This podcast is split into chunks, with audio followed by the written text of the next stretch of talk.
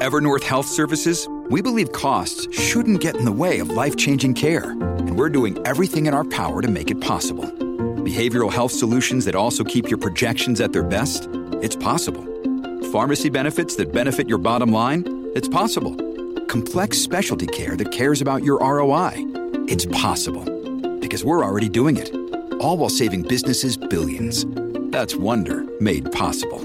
Learn more at evernorth.com/wonder. What's going on, everyone? It's Taylor Kyles here for CLNS Media, reporting from the eighth day of Patriots training camp and the third session of padded practices. Now, today was a bit different in terms of who Mac Jones was surrounded by.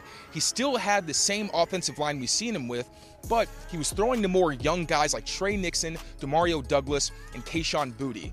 Now, as expected, the operation wasn't as smooth as it's been before, as a lot of these guys aren't used to working together. We saw one pass in particular where Tre Nixon didn't seem to finish his route, and it resulted in an interception from Mac Jones.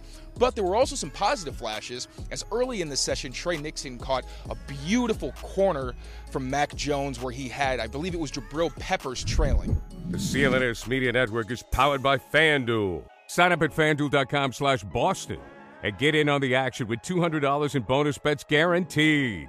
The offense did manage to find its groove once they got to red zone work, where Mac Jones was once again surrounded by his veteran receiving corps. Now, this session was highlighted by a beautiful toe tapping catch from Kendrick Bourne with Christian Gonzalez, who seemed to be in a deep third zone, and Kendrick Bourne making the catch right at the one yard line. I believe the Patriots punched it in for a score a play later. Um, what else? Oh. There was also a bit of an odd moment in practice where Jack Jones allowed a completion on an out route to Kendrick Bourne during competitive 11 on 11 drills, but then the corner seemed to be frustrated, talked to some teammates on the sideline who seemed to be trying to calm him down, but Jones wound up leaving practice for a while. We didn't see him, and he eventually returned, seemed to have a brief conversation with Matt Groh and another player really, I believe it was Jalen Mills specifically, who was trying to talk to the young guy, maybe help him just understand his surroundings and the situation, help him in the future. But Jones didn't participate in the rest of practice once he did return. Now, this is something that requires monitoring, as Jack Jones has been right in the cornerback competition with Marcus Jones and Myles Bryant as that third corner.